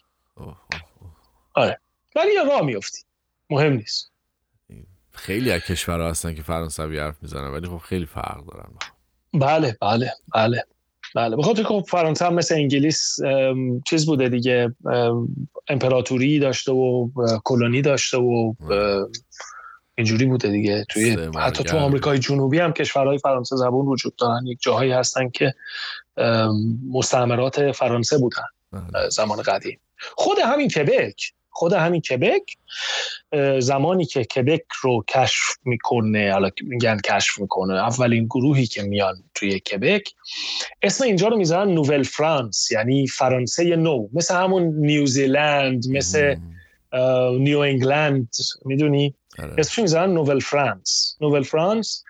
بعد چه کار میکردن اینو؟ یکی از یه دوستی من اینجا داشتم، یه فامیلی خیلی معروفی توی کبک وجود داره به اسم فامیلی بروبه. مثلا فامیلی فامیلی محمدی ما هست مثلا تو ایران، خیلی فامیلی معروف و خیلی مثلا زیادن. بعد این بروبه، من یه دوستی داشتم توی شرکت دیگه، این مثلا اسمش دنیل بروبه بود. بعد یه دوستی توی شرکت جدیده پیدا کرده بودم، اینم مثلا فامیلیش بروبه بود، من مثلا ایو بروبه بود اسمش. بعد یه روز اومدم بهش گفتم ایو پسرم میشناسی دنیل بروبه، پسرموته تو فلان شرکت. گفت شوخی میکنی؟ 1000 تا بروبه اینجا شده، من همش نمیشناسم. بعد این برام توضیح داد که آره فامیلی بروبه، ما اولین آقای بروبهی که اومده توی نوول فرانس توی کبک سال 1700 و خورده ای 300 و خورده ای سال پیش، این چیز بوده، این نجار بوده توی فرانسه ولی چیزم بوده، قاتلم بوده، یه چند نفر کشته بوده. بعد دولت فرانسه بهش میگه که ما دو تا گزینه به تو میتونی بدیم. گزینه اولت اینه که فردا صبح ببریم با گیوتین اعدامت کنیم. گزینه دوم اینه که سوار کشتیت بکنیم با تمام ابزار و وسایل نجاری و اینا، بری نوئل فرانس و اونجا به زمین و اینا میدیم، بری برای خودت ساخت و ساز بکنی اینا. طرفم میگه خب به نظر میاد گزینه دوم گزینه بهتری باشه طبیعتا. و میاد اینجا با زن و بچه و تشکیلاتش، میاد اینجا و اینجا هم اتفاقا بهش خیلی میسازه و برای خودش، حالا نمیدونم اینجا شغل فقط نجاریش ادامه میده یا آدم کشیش هم ادامه میده، ولی تیز. حالا این یارو داشت با افتخار از جد بزرگش که قاتل و جنایتکار بوده حرف میزنه. خیلی عالی، خیلی خیلی دقیق و خیلی باحال توضیح دادی. من خودم خیلی کیف کردم. برای من که اون شکل معده و لوزان معده. روز خوبی داشته باشی، خوش بگذره روز تعطیل. خداحافظ. خواهش می‌کنم، قربانت، همچنین خداحافظ.